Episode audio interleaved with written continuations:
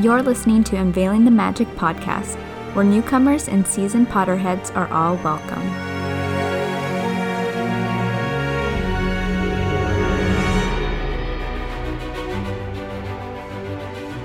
Hello, and welcome back to Unveiling the Magic. My name is Laura, I'm Joni. And I'm Priscilla. And in this episode, we learn some Quidditch basics, see the duo become the Golden Trio, and we also watch our first thrilling and kind of almost deadly Quidditch match.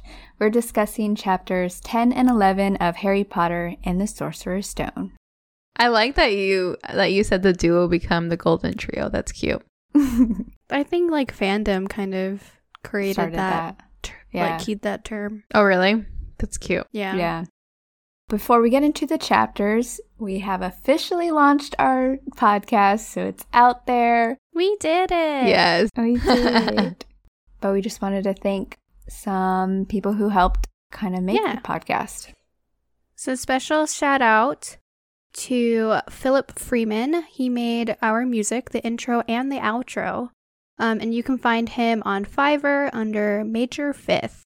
Um, and then we also want to shout out Megan and Katie from Whim- Whimsy Creative Designs. They uh, did our podcast art and our social media banners. Um, and you can find them on Instagram at Whimsy Creative Designs. And a special shout out to Megan and Katie because they're actually in another Harry Potter podcast. So I highly suggest if you have read the series because they are very open about spoilers, uh, to look into Swish and Flick. Um, they are a great podcast. You can find them on Spotify. They dig really deep into Mm-hmm. the series. They're Sissy and I's favorite podcast to like sit and talk, like chat about. Harry Potter. Yeah. We are trying to catch up with them, so we're on. We're in Order of the Phoenix. Is that what they're discussing right now? Yeah, they're in Oh, okay. order. They're almost done with order. We're we're catching up slowly, but getting there. But yes, we love we love them. Um, that's kind of how we found um, Whimsy Creative Design. Um, we knew that they were graphic designers, so like they would know what they're doing when designing the logo. And I think we all like really like what they came up with. Yeah. I think I think they did a really good job. Yeah, they have the exact amount of experience in both. Obviously, they're great graphic designers, and then also, since they have the experience in podcasting, we're just like, teach us your ways, please. and they love Harry Potter too. So Yeah. And that was another thing what I liked about Philip, who did our music. He was already a big fan of John Williams when I started talking to him about ideas and kind of giving him like music kind of clips that I kind of liked. He already knew like exactly what I wanted. So that was really cool. He did a really good job. remember. I really, really like the intro and outro that he came up with. Yeah. It's very magical. It is. It's very, very Harry Potter. sure I it's very used- magical. Use magical as a a word to describe what I wanted. Did you? but he kind of he kind of knew. Uh, All you have to do is say Harry Potter and John Williams and I think oh, okay. Think they get it. Yeah. but yes, I was really happy with it. So yeah, you can find him on Fiverr, just online. I mean, I downloaded the app and it was really super easy to search. Like Joni said, he's on Major Fifth, but you can find their info in our credits. They're in all the episodes credits in the show descriptions. So yeah, that was just a little thank you. yeah, thank you so much for Thank just you. Yes. helping us out. Okay, we last left off. Harry, Ron, Hermione, and Neville were running back to the Gryffindor common room after coming face to face with a three headed dog. Ooh. They're going to face a lot of stuff, huh? Yeah, actually, I'm I really enjoy these two chapters that we're about to talk about. Okay, so Harry and Ron were pretty smug about their exciting night stroll down the Forbidden Corridor, especially when they saw the disappointment in Malfoy's face the next day. Harry and Ron were also trying to figure out what the dang three headed dog was guarding. After telling Ron about the package that Hagrid took from Gringotts, all they could come up was that this mystery item was either really valuable or really dangerous. And then Harry was like, or both. Hermione did not care what was hidden at Hogwarts and wasn't speaking to either of them as well, which Harry and Ron found as an added bonus to the whole ordeal. Jeez. A week later, at breakfast, a long, thin package carried by six large screech owls was dropped on Harry's bacon. And Harry opened the accompanying letter, which read, Do not open the parcel at the table. It contains your new Nimbus 2000, but I don't want everyone knowing you've got a broomstick or they'll all want one. Oliver Wood will meet you tonight on the Quidditch field at 7 o'clock for your first training session, and it was signed by Professor McG. Wow, so they're already like spoiling Harry at this point. Exactly. I get to that in a few sentences about Joni's Potter privilege, as she named it. Yes. Ron and Harry are ecstatic about this new Nimbus. They left the Great Hall to unwrap it, but ran into Malfoy and his goons. Malfoy knew at once Harry received a broom by the shape of his package and was hoping Professor Flitwick would tell him off. But Flitwick already knew of the special circumstances, or in Joni's words, Potter privilege, um, happening. Cheeky Harry responded, It's really thanks to Malfoy here that I got it, which is very true. Malfoy's attempt to get the better of Harry have failed a few times already. Wait, hold on. Is Cheeky Harry is Cheeky in the book? No. No. Oh, so I Did got you that just because use Cheeky as a word? yes, but that's because Snape was like, remember in the last in in Potions Master chapter, Snape was like, I'm taking a point or however many points he took for that cheek for Harry's cheek or whatever because he talked back. So the reason I bring this up is because I learn a new word each week on our stream, and cheeky Yeah. was one of them. I think did I tell you guys this already? So she used it in a comment on uh, one of our pages, and I think it was Facebook. And I yes, didn't I, did tell you guys this. A cheeky what is listen. cheeky? So do you know what that means? Did she she said, well, they they described it as, and I even got a description on Discord. she sent me a private message with like a whole thing, and it's I guess it can be used like kind of as a filler word. So I was just like wondering how you used it. I was like, wait a minute, should she just use Uh, cheeky? I wish I was cool enough to use cheeky like that, but I was just using it as in sassy. yeah, Okay. Sassy Harry. Cheeky Harry. Yeah, because this specific person used it, and she said. I'll give it a cheeky listen, referring to our podcast. And I was like, no, that sounds You'll so give it a cool. cheeky listen. She's like, "Do you not use that word?" I'm like, "No." So that was like the word I learned that week. She's from she's from the UK. Uh, Anyways, continue. Sorry, I got sidetracked. No. Hermione is super annoyed about these boys that seem to get away and rewarded for the rule breaking, but the boys remind her that she's not speaking to them and goes off to class. But I did want to mention a little bit about the Potter pri- privilege. You know that if anyone else did this, first of all, they would have gotten in trouble. Second of all, like, I would just assume, like, they're not going to go without a seeker. So they would just, at the Quidditch tryouts, like, it would be whoever was eligible. What is it, like, second years and up can play or something? Because Yeah, first years can't have a Yeah. broomstick. Yeah.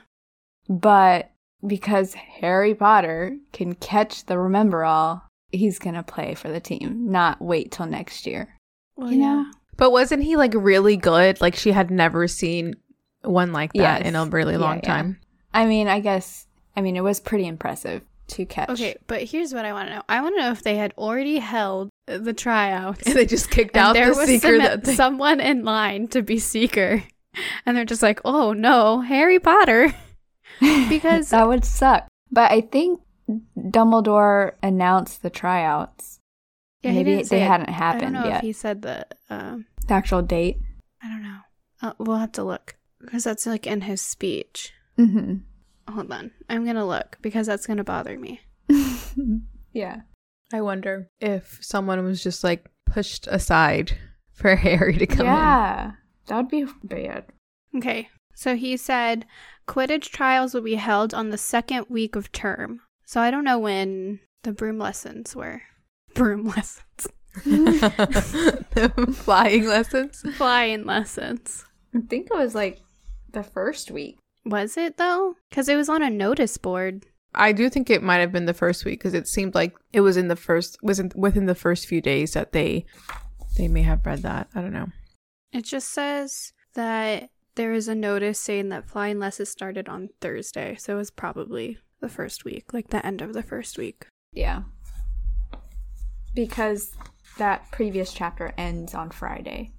So it's probably like but then Saturday. also Sunday. that means tryouts happened the following week and they didn't even give somebody an opportunity to try out. They didn't even know if there's anyone out there that's better than Harry. Maybe there is. yeah.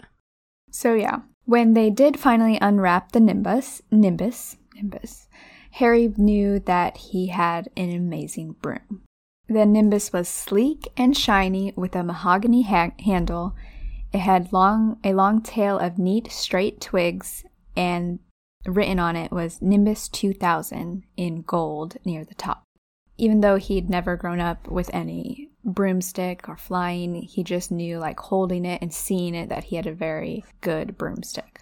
At 7 o'clock, Harry went down to the Quidditch pitch to meet Oliver for the first training session. The pitch had hundreds of raised seats so that you can easily see what was going on during a match. There were three golden hoops with that were 50 feet high on each end of the field. Oliver Wood starts explaining how the game of Quidditch works and what all the balls were used for. There are seven players on each team three chasers, two beaters, a keeper, and a seeker. The chasers use a ball called a quaffle to try and score points by throwing it through the three hoops, and it's 10 points each. So Harry, like, tries to describe it as like basketball, and Wood was like, I don't know what you're talking about. What's basketball? What's basketball? But later they use golf balls, so I wonder if he knows what golf is. Hmm. Questions. The keeper guards the goalpost, and the two beaters hit with a bat two balls called the bludgers toward the other team to protect their teammates. Then each team has a seeker, which for Gryffindor is now Harry. And I think I forgot to add that Oliver Wood is the keeper for Gryffindor. So he guards the goalpost. Um, Wood shows Harry a tiny, bright gold ball with little silver wings. This is the golden snitch, about the size of a large walnut. Harry has to look out for this ball and try and catch it to end the match and score an extra 150 points. That night, they practiced with golf balls, and Oliver was pretty impressed. Harry caught every single throw. Um, Oliver says that they should be able to win the Quidditch Cup this year. So, with all his homework and practicing three times a week now, Harry has already been at Hogwarts for two months. Wow. Harry even thought that the castle felt more at home than Privet Drive ever had. Oh. I mean, that's not hard to beat. Yeah. Honestly. Yeah, he didn't have a great life there. Um, going back to the, I'm sorry, but I, I wanted to stop you in the middle, but you were on a roll. Um, but going back to the description of Quidditch, when I was reading this, I was like, this sounds very dangerous. Like the bludgers that are what hit with bats towards the other team team members or the other team, right? Yeah. Yeah. Like so so correct me if I'm wrong, these are balls that are being batted towards students. Yeah. Yes. They're not only being Okay. batted, but they have like a mind of their own too. Yeah. That's It's like not only do you have to play a sport, but you're you're also playing dodgeball. Yeah, pretty much. But It's I feel like harder than a dodgeball. Yeah, I feel like dodgeball is at Yeah. least like you're not also flying. Yeah, like I feel like when when J.K. Rowling decided to make Quidditch, she decided to just think of every single sport that Kind she can yeah. think of and just mash it together. Into one. Yeah. yeah. That's true. Because it is like dodgeball. It is kind of like basketball. It is kind of like baseball. Yeah. And then like the the actual like action of it is very similar to soccer. Yeah, Mm. that too.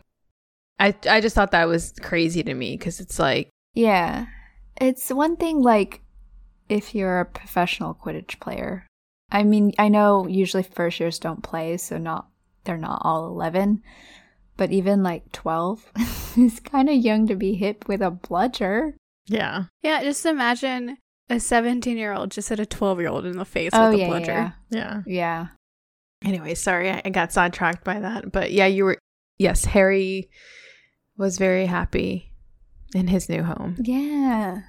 I would love being at Hogwarts, being in the castle, in like all our common rooms, Yeah, it sounds so like fancy cozy and fun. and fun. Yeah. But Halloween has arrived, and everyone could smell the pumpkin baking, baking in the corridors. In Flitwood's class, they were going to make things fly. The class was to use the incantation Wingardium Leviosa to make their um, their feathers fly and they were split up into pairs. Harry and Seamus tried to make theirs fly, but when Seamus got impatient, he ended up setting fire to theirs. And then Ron and Hermione just ended up being annoyed with each other, and Hermione snaps at Ron, saying that he is saying the spell wrong. It's Leviosa. She makes her feather fly perfectly, and Flitwick gets really excited and starts clapping. She obvi knows what she's doing, Ronald. That's what I said when I wrote these notes. After class, Ron was so annoyed with her that he complains to Harry and says, It's no wonder no one can stand her. She's a nightmare, honestly. And sadly, Hermione seemed to have overheard him. Ron uncomfortably replies, She must have noticed she's got no friends. How oh, rude. That's Ron. so mean. He is. That's messed up. Although Hermione was kind of annoying, I'm not gonna lie, but it's not okay to say that stuff. Yeah. No, and I know that, especially at that age, if I heard someone say that about me, I would easily cry. Yeah. but I just wanted to add this is what I wrote. So, by the picture that we're getting here, Hermione always seems to be around and paying attention to both Harry and Ron lately. So, I don't want to say that she doesn't have friends because she probably has made some girls, met some girls in the girls' dormitory and during class, but I don't think she's gotten close to anyone at this point, which is why you see her kind of like always eavesdropping or like around Harry and Ron. But she is a muggle born who, because she felt that she was so behind, and probably because she just naturally loves to learn, she's been striving to be the best to prove that she's worthy to be at Hogwarts. And as annoying as it is to be around sometimes, it's sad that she probably feels really lonely in the beginning of her time at Hogwarts. Oh, that's true. I want Harry Potter, but in Hermione's perspective. Every Oh. single book. Yeah. Yeah. Hermione is probably my favorite character. Is she? My number one. Yeah. I can She's see that. It's hard to see in the beginning. no, I mean I can see that. You know, towards the towards Again. this part of the book and forward. yeah. I feel like she was definitely written to be someone that you were just like, "Ugh, Yeah. Can this chick just stop it already? You know? Yeah. I don't know if I said this in a recording before, but I'd like to compare Hermione to Paris Geller from Gilmore Girls. You Yeah. did. Yeah. You did mention that, which is a good. It's a very good demonstration, I guess, comparison Yeah. because Paris is sometimes a little more intense yeah, to me. Yeah. But like in the in the character arc kind of way, Yes. she's just so focused on what she is trying to do and accomplish that she doesn't realize that she's being socially awkward and kind of annoying. yeah, and I think that because she like, I feel like I don't know. I always, I guess, wonder when you're like reading this, why did she pick Harry and Ron out of everyone? I wonder, like, to try and, I don't know, always she's always around. Mm-hmm. So maybe she, it was kind of her way of trying to be their friend without actually being their Yeah, friend. maybe she just didn't know how to how to do it. Yeah. and she was just kind of overdoing it. I don't know. I think she was still being herself, but she was like kind of she, her main problem was she was just being bossy. She was kind of telling them what to do, and they don't really want to hear any of that right now. Like they don't. And in her mind, that may have been just her like trying to be a friend. Who knows? Mhm. And I want Yeah. to point out that she was always, and she's always been very nice to Neville. And we know that Mhm. Neville is special. Yeah, and, he's not treated very nicely by most people. yeah. Yeah. Okay, so I kind of I get Hermione's way of thinking. It's like her her mind is I'm not going to say anything until something in my mind or in her mind uh benefits the conversation or the situation. So she's very analytical to where she's like the only thing that benefits the situation is making sure that whatever you're doing is you're doing it the right way or the easiest way or the like the most By the rules. like clear like I cut see way. her yeah i just see her as obviously in the beginning like she doesn't want to break any rules Yeah. Yeah. and she sees that like i said these two boys always breaking rules and not really being reprimanded for it Yeah. That's true. but just wait for priscilla's section Yes. So basically, at this point, uh, Hermione did not show up to the next class, and she was not seen that afternoon. On on their way to the Great Hall for the Halloween feast, Harry and Ron overhear Parvati Patil that say that Hermione was crying in the girls' bathroom and wanted to be left alone. So here we find out that Hermione indeed did he- overhear them you would assume as the reader that that's why she's crying in the girls' bathroom Mhm. because I'm sure hearing that, like Laura said, at that age where all these little things really matter to you, it'll make you cry. So Ron looked concerned at first, but this was soon replaced with the amazement of the great hall decorated for Halloween. The hall had a thousand live bats, bats fluttered from the walls and ceiling, while a thousand more swept over the tables in low black clouds, making the candles in the pumpkin stutter. The feast appeared suddenly on the golden plates as it had at the start of the term banquet. So basically, you can see here that Halloween is a really big deal, and they went all out at the Great Hall. Just as Harry was helping himself to a baked potato, they hear someone just run in, and it's Professor Quirrell coming, sprinting into the hall with terror on his face. Everyone stared at him as he reached Professor Professor Dumbledore and says, "Troll in the dungeons, thought you ought to know." And then he sank to the floor and fainted. uh, Dumbledore immediately told the prefects to lead their houses back to the dorms. How could a troll get in? They wondered. Maybe Peeves let it in as a Halloween joke.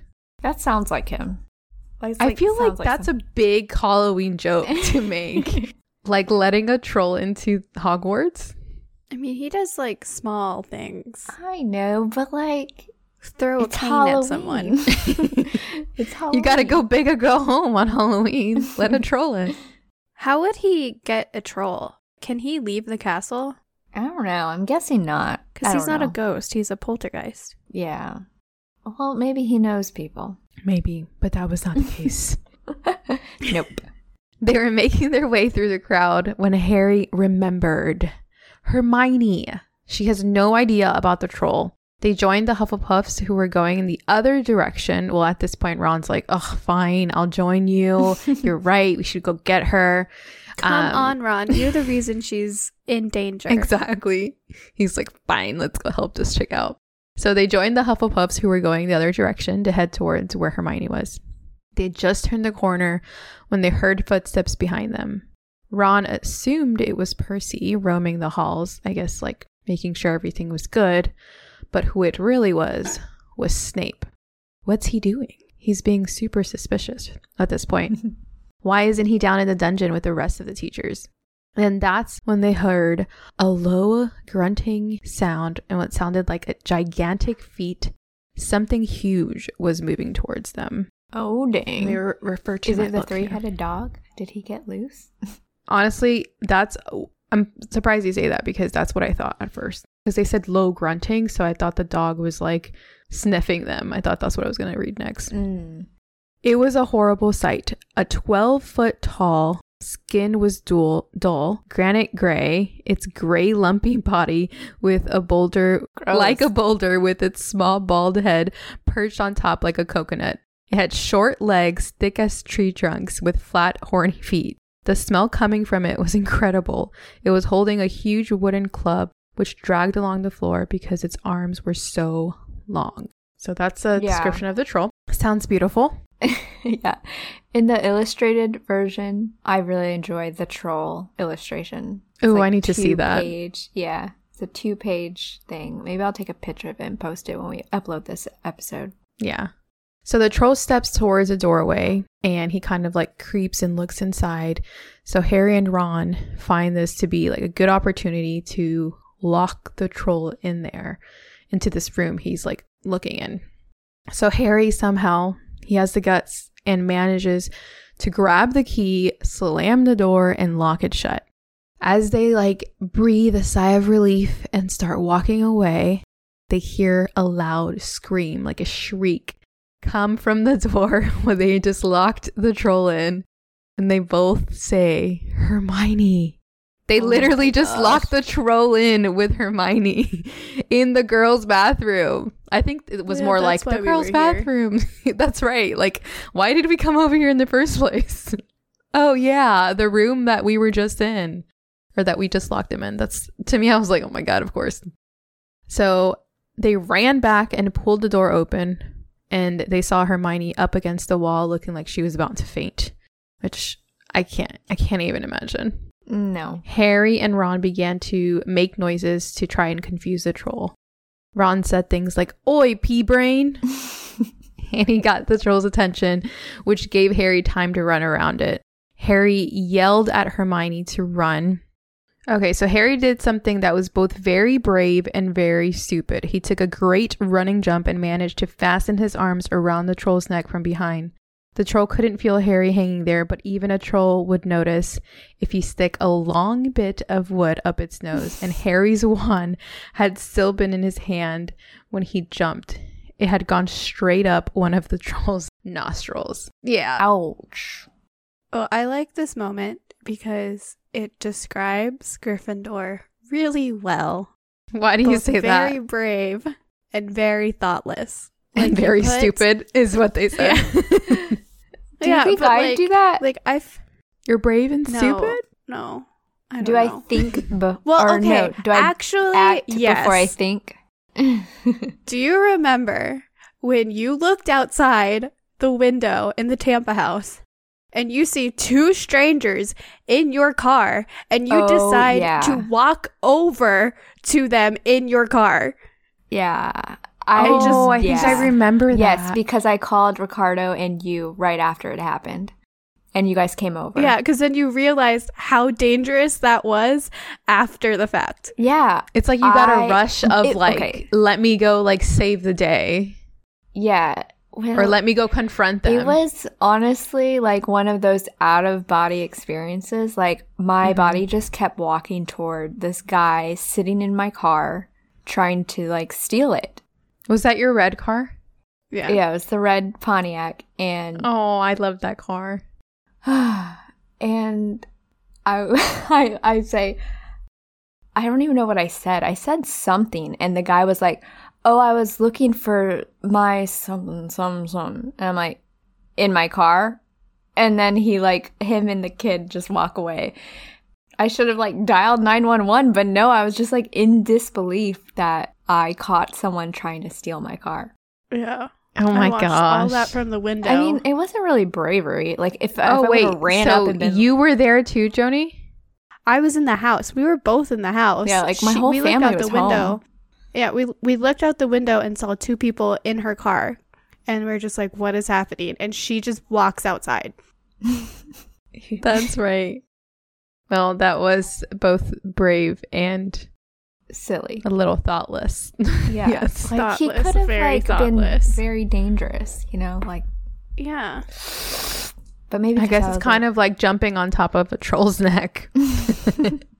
I mean, for one of you or David or my family or my dogs, I mean, I might jump on a, on a troll for you guys.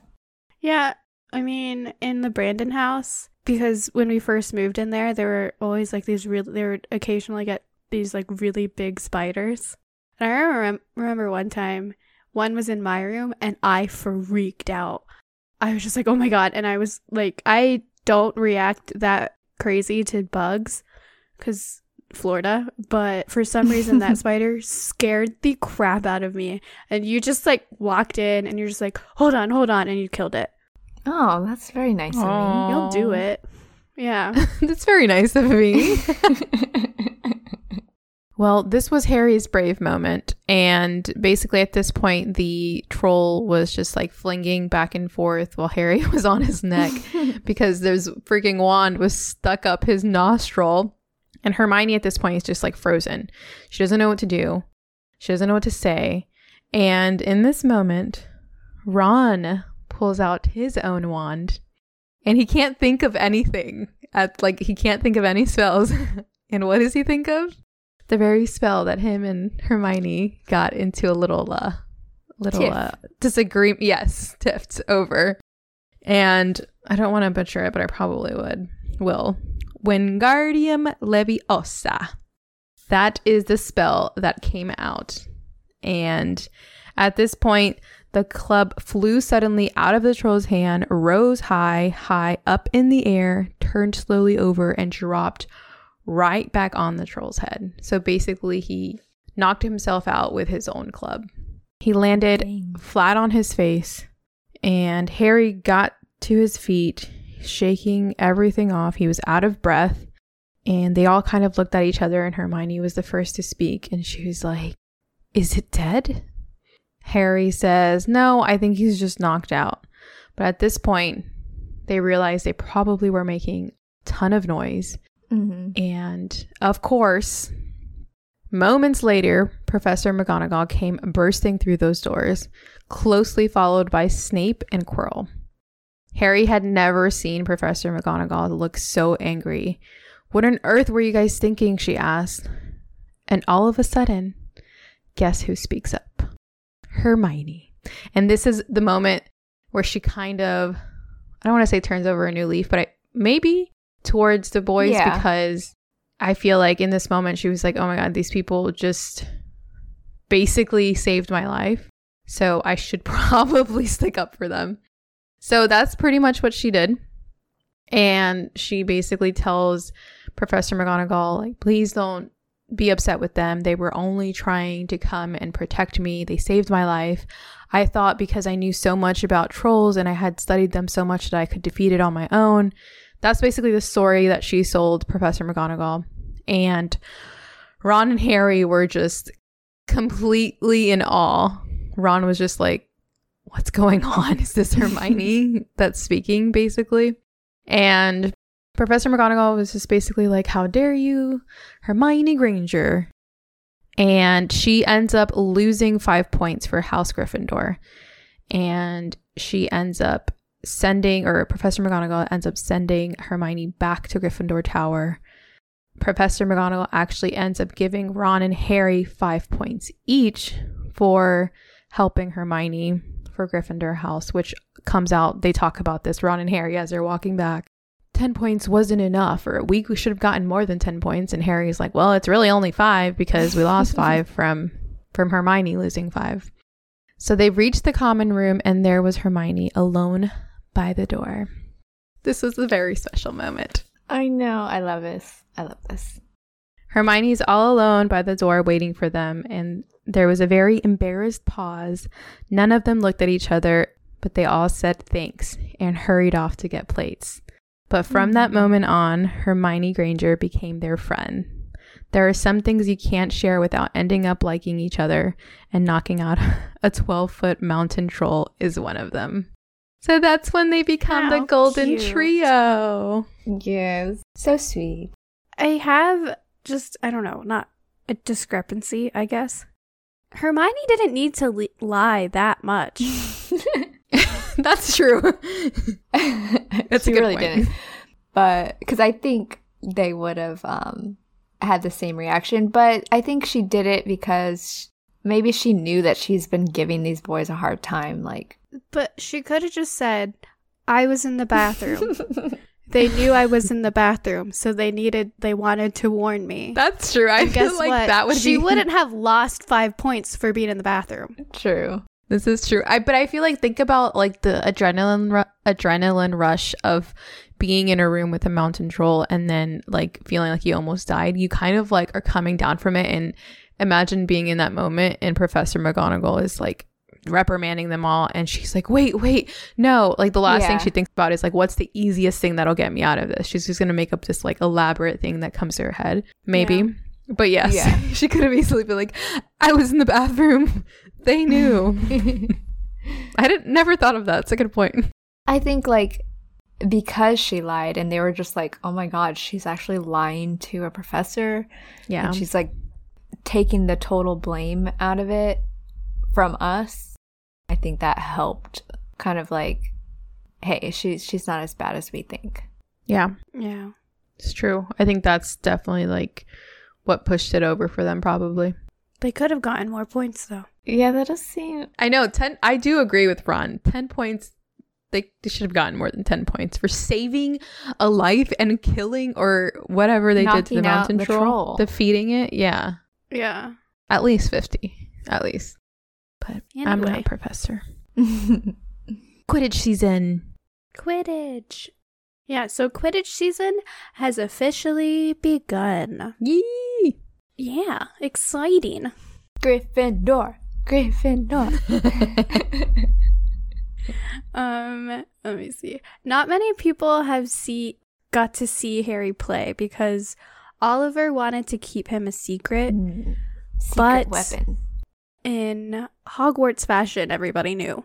Uh, the news gotten out somehow, and Harry got some mixed responses from his classmates. Um, some people were actually really supportive, but other people were not so supportive, but kind of supportive by saying, Hey, I'll be out there with a mattress, so when you fall, you won't fall that hard. Oh my gosh. Rude. I mean, But thanks. Thanks for the mattress thought. yeah, it's Appreciate that. I, I don't want you to get too hurt, but I don't have Faith in you. a lot of hope for you. Yeah. I mean, he literally just learned how to fly. Apparently, So- he's a natural. Okay. So Harry was pretty grateful to have Hermione as a friend now because she actually helped him with his piles of homework, especially due to the fact that he's g- having extra uh, Quidditch practices throughout the week to prepare for the games that are coming up. And the boys were even helping Hermione out a little bit with loosening up with some minor rule breaking. Ooh, rule breaking for Hermione. Mm. Yeah, they're like leveling each other out. Yeah. And I think this is like kind of is showing how she I don't want to say changed, but and I don't want to say did a complete 180 because she's still herself, Yeah. but she kind of softened up a little bit to where she was like using she was the same way. She still wanted them to like be on top of their studies, but at the same time they were like actually friends and tolerating each other if that makes Yeah. sense. So Yeah. So one cold afternoon, the trio decided to spend their time in the courtyard and they were keeping warm with a little jam jar with a little blue flame that Hermione kind of conjured. These little blue flames in jars kind of become a little signature of hers. So, Harry was reading Quidditch Through the Ages, one of the books that Hermione actually lent him, and she actually used that book before their flying lessons to have try and get a good grasp on on flying. Yeah. So she gave it to to Harry to prepare for the upcoming game that was happening. But then they noticed Snape. He was limping over to them. And basically, Snape was just looking for a reason to reprimand them on this random day. So he just kind of approaches them and they kind of hide the jar between their backs so that they don't get in trouble for that. And Snape decides that he's just going to go ahead and confiscate Harry's book, stating that you can't have a library book outside of the school. And he also deducted five points from Gryffindor, Gosh. which is just so ridiculous. Like he went out of his way to just be Yeah. mean to them. Yeah. That was uncalled for. I mean, it's a book and you're on Hogwarts campus. Yeah. Just like they, they Where am I really gonna go? Nothing. um so then later that night Harry was just salty about what's about Snape taking his book. Like why did he take it? So he decided that he was just going to go ahead and ask for it back. He marched his way to the staff room, knocked on the door, and nobody answered. So he decided he's just going to peek in, see if Snape left his book in there, and just grab it if it is there. So when he opens the door, he's actually mel- met with Snape and Filch. And they're in there alone, and Snape is showing Filch his leg, which is mangled and bloody. Wonder why. And he overhears Snape saying to Filch, How are you supposed to keep an eye on all three heads? And Harry tries to just like shut the door quietly and get away without them noticing, but all he hears is Snape yelling, Potter! Phil does a really good Snape impersonation. Phil? Harry Potter. Does? Something like that. Phil does, yeah. I'll have to hear it. yeah, That's you will awesome. have to I'll make him do it for you one day. Uh, and then in like this moment, Harry is just like attempts to just like ask for his book back, um, but he's quickly drowned out by Snape continuing to yell at him, "Get out! Get out!" like Harry, read the room. I know. like read the room, dude. Like why can I can I have my uh, I just want my book. Like, even why- though you're sitting here with your leg like bloody. Oh my gosh. I don't understand why this idea, in the first place, he thought this was going to be successful. Yeah. Like Does Snape would be like, "Oh, you're right. I'm going to give you your book back."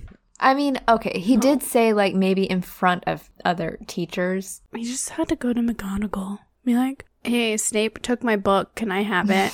Yeah. Oh, if it's yeah. a library book, I need to return it." Number one, all he has to do is tell McGonagall it's for the Quidditch match, and she'll be like, oh, yeah, yeah. Yeah. about it." Or he could just go to Pince and be because the librarian and just be like, "Harry, uh, Snape confiscated my book. I can't turn it into you." Yeah. And then I'm sure librarian would be like, "Uh-uh, I want my book." Anyway, so Harry then proceeds to retreat back to the common room. And immediately he tells Ron and Hermione everything that he witnessed. And he basically deducted that clearly Snape was trying to get past the three headed dog on Halloween. And he was the one who let the troll in. Mm, mm, mm. Hermione needed some convincing. She had doubts because he's a teacher and no teacher is bad in her mind. And Ron, of course, immediately sided with Harry. And then the next day was the first Quidditch match, Harry's first Quidditch match ever. And he was so nervous. Um, it was against Slytherin. So there's that, there's like that, te- that rivalry Yeah. that's going on. And then also, it's his first match. So there's a lot of pressure on him. And he's just so nervous. He can't like stomach any food. But by 11 o'clock, all of his fellow classmates are in the stands, and him and his teammates are in the dressing rooms. And well, Oliver Wood gives a very intense speech that ended with a we will win and a glare that very much threatened an or else. Yeah. And then the teams gathered on the pitch. Madam Hooch was the referee and told the teams to play a fair game. Which So, was not going to be the foreshadowing that that's not going to happen. Yeah. The teams mounted their brooms and they were off. Harry spent most of the game circling around the pitch looking for glimmers of gold. While also just kind of spectating the game, he listened to Lee Jordan, which he he's kind of known as Fred and George's friend.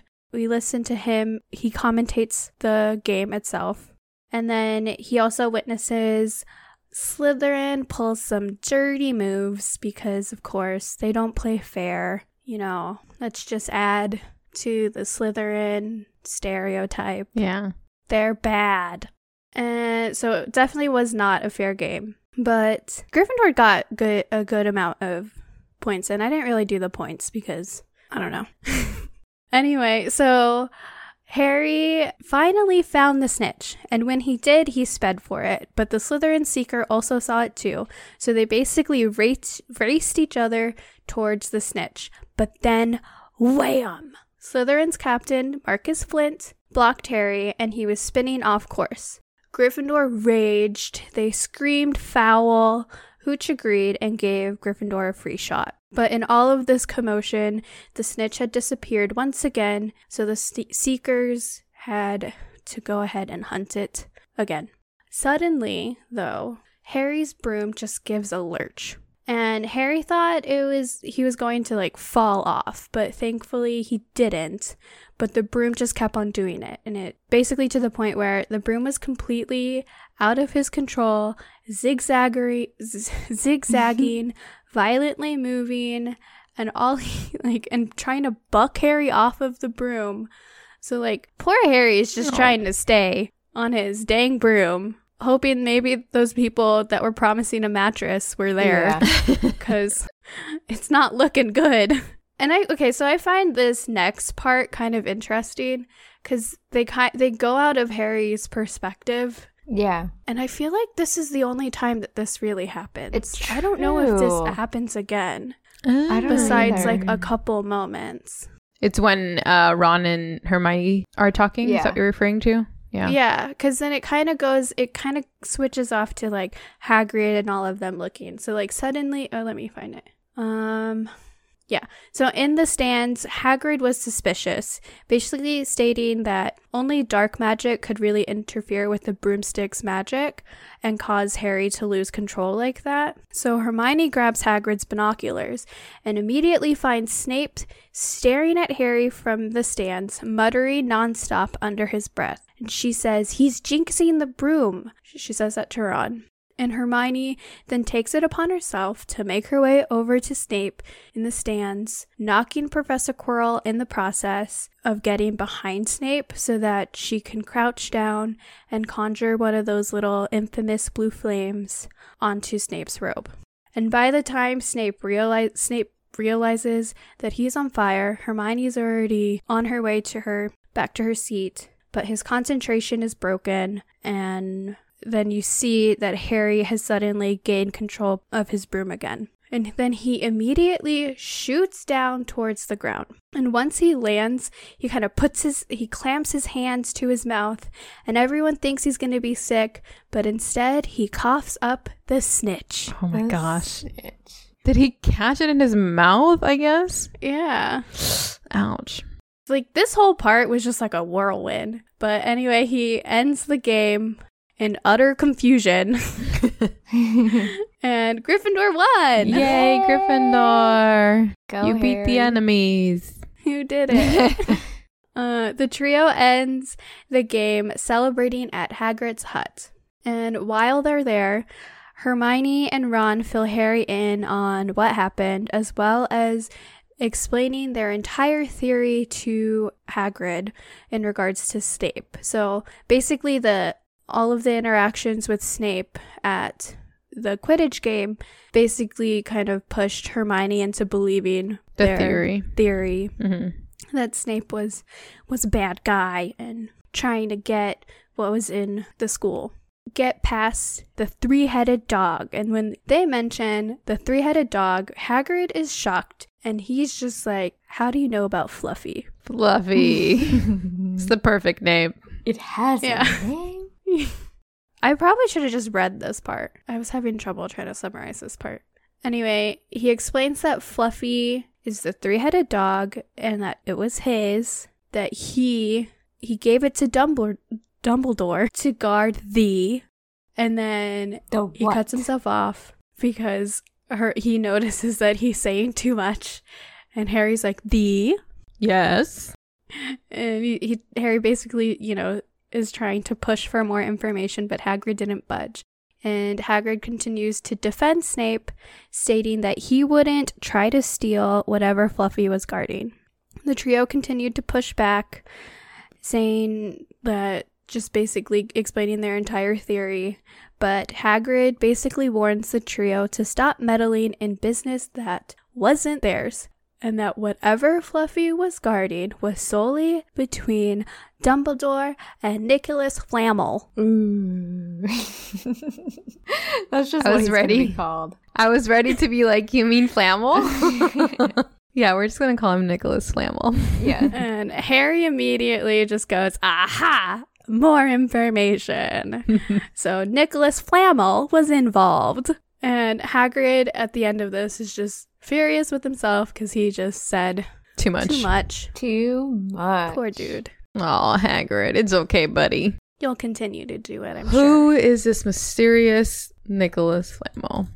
Okay. That was a lot. Questions. That was. Yeah. I love Halloween, like that chapter. Yeah, I think that my favorite part about Hogwarts would be the way that they celebrate the start of the term, Halloween, and then when they do Mm. Christmas, like all of that. It's just like so beautiful. Yeah. I would love to be a part of that. Even I think I would even like the end of the term stuff because like that's when you announce Yeah, which that too. house wins and the Quidditch Cup and there's a big feast too. And also it's like Yeah. the end of the year, so you're excited. Unless you're here and you have to go back to uh, Privet Drive. Mhm. Yeah, it always makes it very bittersweet. Yeah. So, my questions were kind of just more focused on how if you could remember how you were feeling. Um so we're we're seeing the story, you know, taking place like we're getting into the thick of things and Snape is looking pretty sus now. Like it's looking yeah. like he's definitely the imposter. definitely the imposter. Do you remember, is this where you made up your mind that it's Snape that's trying to take whatever is being protected? Yeah, I think that JK did a really good job from the beginning placing Snape in moments with Harry that made you already see him as like the nemesis of the book or of the Yeah. story. Mm-hmm. because the moment that Harry sees Snape for the first time and his scar starts burning and he talks to him in the class and Snape is so mean to him and it's kind of like what is his deal Yeah. like he obviously he seems like a bad person so that's when it's all like being built up and then in this moment when they see Snape not be with the other professors while the troll was like out they just see Snape randomly walking I think that's when I was like, oh my gosh. I thought they were going to follow Snape and I thought that they were going to see him do something, yeah. you know, as a first time reader, not knowing. yeah. Uh, but in that moment, yes, I was like, okay, Snape is doing something weird and he's probably going to go try to do whatever he can at that moment to steal whatever it is that is being guarded. So, yeah, in that moment, I probably did. I rem- do remember like making my mind up, but I think it was mostly made up very early on because of how it was all set up. Yeah. And he's also like in the beginning, even after Harry Scar burns, he's also described as like, you know, the way he's described and the way he is naturally. He's like greasy haired, he's moody.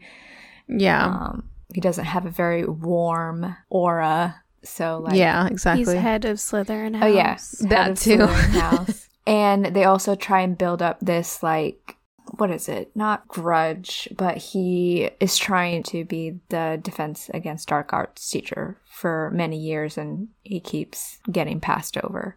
So then you're like, yeah. does this have anything to do with like why? Yeah, like why is he so interested in the dark arts? yeah, Yeah. Mhm. Exactly. So Well, there's like little call. tidbits in there at the Mhm. beginning that kind of make you like, mm, that's kind of a little red flag there about Yeah. him. Yeah.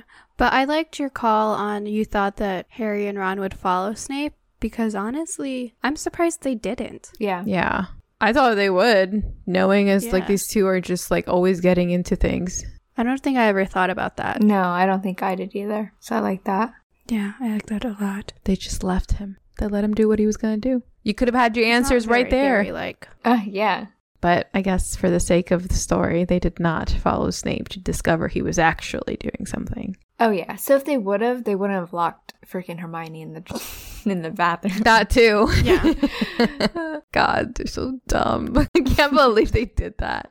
I wonder if they ever, well, obviously it's a book, but I could you imagine them telling Hermione that they were the reason why she was locked in the bathroom with a troll? Like, I'm sure they. oh yeah, never by the told her.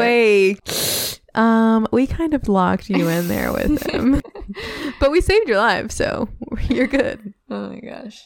Okay, you can ask your question, Joni. Oh, so my question we kind of started talking about this a little bit, but what are your overall thoughts on Quidditch? Because I feel like it's a bit of a mess. Yeah, we did talk about it a little bit. For me, I still think that it's, I'm surprised that it's a sport that is allowed. But then again, when you think about the sports that you currently play, like in high school, I don't think football is very safe. I don't think I would. I, I tell Phil all the time, like, I don't want our kids to play football because it's dangerous and you can get into a lot of injuries playing football. But yeah, I don't think Quidditch is a very safe game. Or I want to call it a game, but it's I want it, it's a sport. That's the word I should be using. I like the point system is pointless. Oh my gosh, that too.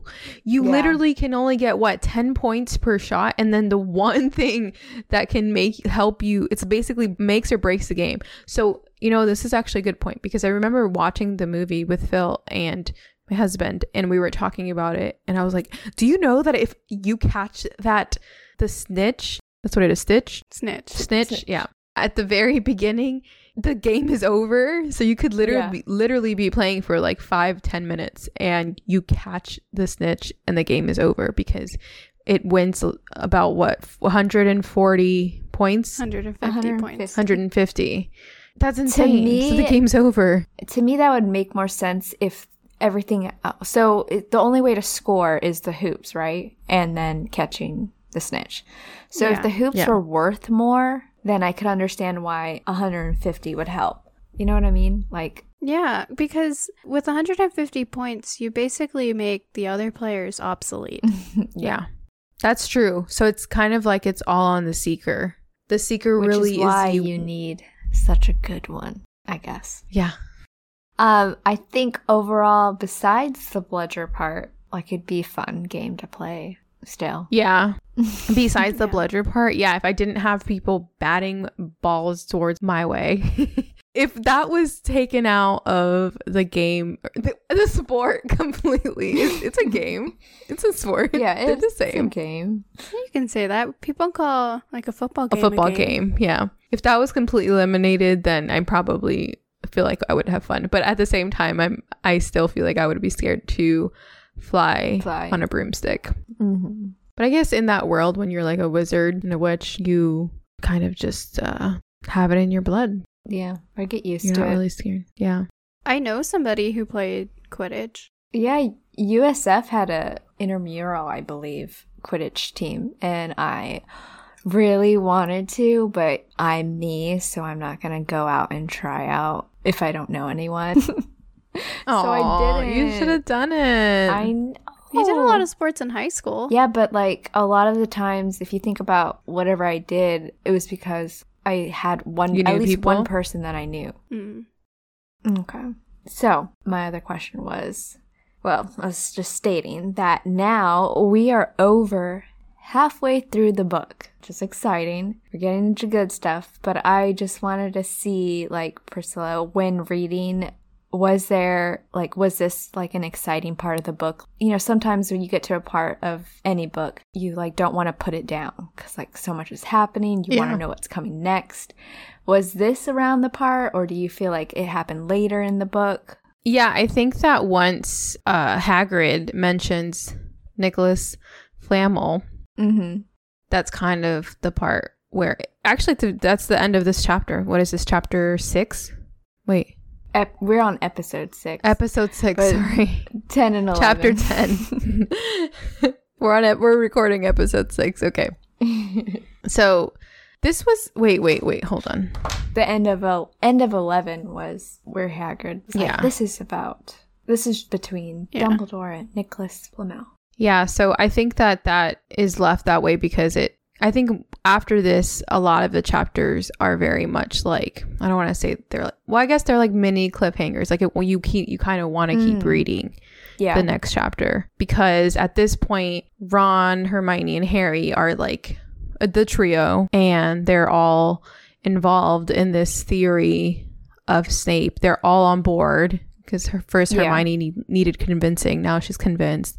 And now as the reader, you're kind of like, okay, cool. Like we're all convinced. I'm also convinced as the reader. Snape is the bad guy. Let's Yes. go. So you're kind of like yes, ready to see how this all unfolds. Yeah, we all have a goal. Yeah. true. All of us, even as like I was as a reader, most of the time where the author leads me, I will go. I feel like nowadays, like, plus also I'm married to David, who, like, in the middle of a movie, he'll be like, that's not the bad guy. This is the, Phil the does guy that they too. want you to think, but it's not That's gonna. me. So now I think that way. But, you know, when I first read it, I'm positive I thought that Snape was the bad guy too. So yeah. Yeah, I really enjoyed this book. I'm on the second book now. and I I am taking my time, but I did compared to the first book. I can't. The first book, like I couldn't. I don't want to say like I don't like the second book because I don't want to like say anything bad about the second book because I haven't given it enough. Like I'm on like chapter eight at this point, but Mm-hmm. this first book I couldn't put down at one point, you know, like, and also it's like the first book that opens up that magical world for me. Mm-hmm. So that could possibly be it as well. But I think this one did a really good job of kind of uh, capturing that, like, oh my gosh, what's going on? Like, is this actually what's, you know, what are they going to do next? Or, you know, Yeah, that's cool. Chamber is good too, but I'm glad you're slowing down. I think, you know, we talked about it off the podcast that we're going to try and catch up to Priscilla. yeah. Yeah, we just want like uh not like almost like a little bit more of an authentic reaction to what we're reading. Yeah, I want Priscilla, to come on an episode and be like, "Why the heck is this happening?" like, just like full of emotion from just reading something. Yeah. and I want to like I want to be able to hear her theories when they aren't answered. yeah, yeah, that's true. Oh, okay. I see what you guys, what you guys are doing. I still think back to to the day. I literally can remember the day that it was one of you that asked me about the book. And oh, I think Laura, you asked me and you said, "So, what do you really know about the books? Like, what?" Yeah, yeah. And then I, I answered and said, you know, and at that point I was just in the forest, so we hadn't discovered what actually was, you know, the truth. And I remember seeing Joni's face, and then I didn't think anything of it, but Joni's face was like, okay, yeah, this is exciting.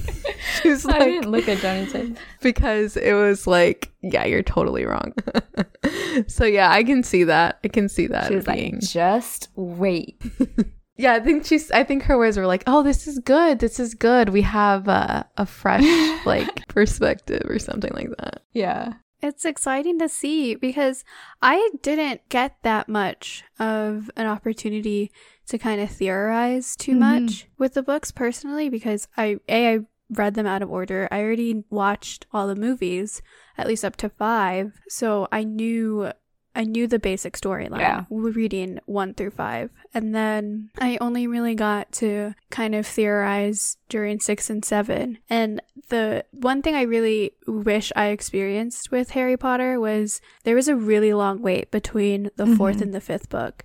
And that's actually when a lot of people like had very intense theories of what was going to happen in the next book while waiting for that book to happen. Yeah. Like How long out. of a wait was it? like it was like a few years Yeah. something like that like it was it was a really long wait and i just remember a lot of people they talk about how they had all these theories and how like they would go online and have like be in forums talking about what they think is gonna happen.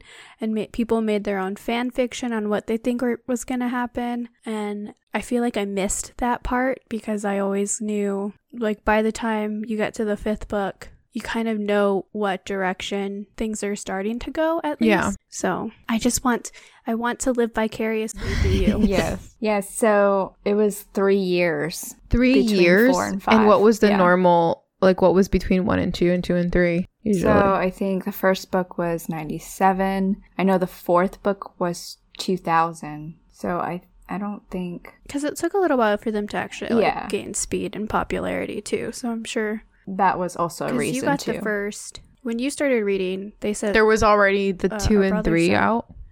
Oh, Yeah. okay, Yeah, that makes so sense. So it was probably that I- she released one, two, three, pretty close, and then they probably weren't like really like out and like popular, and then they got popular, and she was probably like, "Oh crap, I should probably write a fourth one." I don't know. I think most of the storyline was probably already written, like the basic storyline mm-hmm. um yeah. was probably written in the very beginning. Yeah, I think she planned it for seven books, Mhm. but I think Oh, it was just more of like she didn't get Filling the nitty gritty. She Yeah. was, yeah, she wasn't writing everything out. Yeah. Yeah. Hmm. Yeah, so like you're in your first read through, and we're kind of helping you with like a second read through. But when you get through more books, and you go back to book one, you're like, oh my god, here this is right in front of me. Oh wow. Yeah, Interesting. I always say I I learn something new every time I read the books. yeah. And that's kind of why I never reread books when I was younger. I read a lot, but I would never go back and read another book because I was just like, there's so many other books out there. Like, why would I read something I already read? And Harry Potter was probably the first one that I actually started rereading. And I ended up enjoying it because, like, when I was waiting for Order of the Phoenix, I decided to reread one of the books and I was like, oh my god, she talks about this like in this book years before. And I'm like, that's what fascinated me. And I'm like, oh my god, I rereading it It's was all just, like, connected. a whole new, yeah, a whole new experience. That's cool. Yeah. Yeah, Okay. So we'll just pick. Do we have a most valuable wizard of this section? Ooh. Um Hermione, Hermione, Hermione, Hermione. Why Hermione? I mean, she teaches Ron the right way to say the spell that in oh, the end true. helps them. True. with the troll. Also, she's the one with the little flames that helps Harry like get in control of his his broom Yeah. and she lies for them. yeah, She's the one that kind of issued the or triggered the friendship to start to happen because if she didn't lie for them, I don't know if they would have Appreciated her as much. yeah, I don't think they they would have taken the moment to be like, "Thank you. I guess we're friends now." Yeah. Yeah, that's true. I think Hermione was a pretty big, you know, I guess she made the biggest impact on the beginning of their friendship and how that all started. So I I agree with that. And- if I were to really think about it, I would also say Ron Mm-hmm. because for one he made he did the spell, but it, that was in the moment where like Hermione like froze. Yeah. And so he cast a spell that ultimately had the um the troll fall flat on his face. So yeah. Ron had some good moments as well. Harry Harry didn't do much. I feel like I mean he did stick stick his wand up the nostril, but like for one, he locked the door and locked Hermione in there, and then like he goes and I don't know. To me, Harry wasn't very much an MVP here. Yeah. Well, without Harry, Ron wouldn't have tried to save That's true. That's true. Harry was kind of the one that pushed Yeah. Ron. Ron's like, fine, let's go. But out of the Uh, three yeah. of them, I do agree with Hermione. Yeah, after hearing Joni, I agree with Hermione. At first thought, I was gonna give it to Ron because he was the one that knocked out the troll. Yeah. But like Hermione definitely made the biggest impact in the in those two chapters. Yeah. And she's the one Yeah, that freaking like- saved Harry. Yeah. If she didn't nitpick him for the way that he said the spell, he wouldn't. That's have true. Been able to do That's the spell true. Right. Leviosa. Like he he will remember that spell forever because it annoyed him so Yeah. much. and, you know, he had to actually use it in a stressful situation. Yeah. yeah. Definitely goes to Hermione. MVP. Mm-hmm. Wait, MVW. MVW. uh, most magical moment. Oh, definitely when they uh at the end. 100% for me. I feel like those moments where it's not like filled with magic for me in my opinion like when he well, excuse me when they kind of all looked at each other or didn't look at each other and said mm-hmm. thanks and then that was kind of their way of then becoming friends the trio Yeah. It's not was- the typical magic, but it's still like in life, that's like a, a magical moment. Yeah, and it's the most relatable kind of magic. I think that's why I like them. I like those kind of moments. Moments. Mm-hmm. because we can actually have those moments. Yeah, exactly. Like the like how I mentioned last or a couple episodes ago with the moment that like McGonagall tells Harry that your father was also a Quidditch player and also did this. Yeah. And it was kind of, those are moments that can happen to us because if you lose someone and then you finally find something that you have in common with them that you didn't know them forever, you can relate to that even though you don't go through it because it's like a human feeling. But yeah, like magical moments are also really magical. Don't get me wrong. Like all the magic involved, like the feast. Yeah. I'm sure that was beautiful, and like the food appearing on, you know, that's always really cool. I think, yeah. Let's see. Another one, Hermione, you know, like Joni said, like her expertise to learn how to make those flames and actually bring it to a moment that Harry really needed oh, her Oh, to yeah. do it, Yeah, to light it on Snape's robes. yeah. Because not, I don't think an average 11 year old, or is she 12 now, knows how to do that. Her birthday's the 19th. Oh, yeah. She is 12 because they said two months.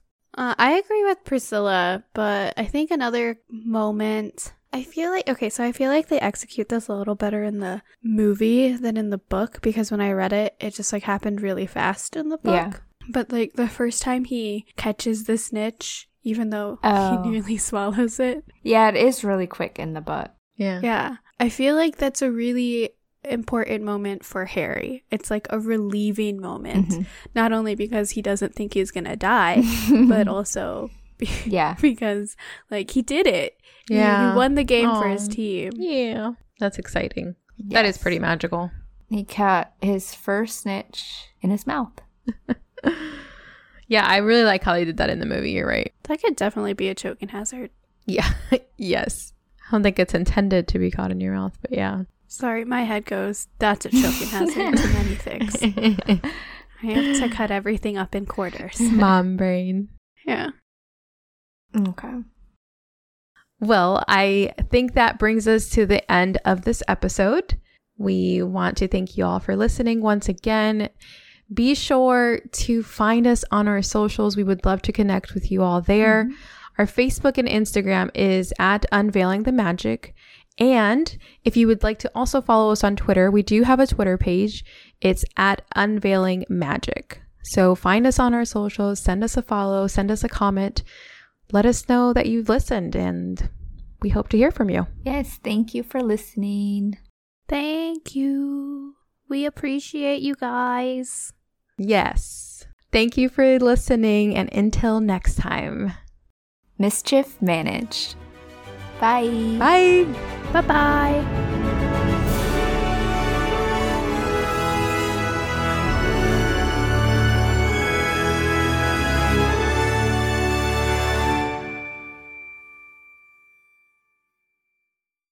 Game. Oh.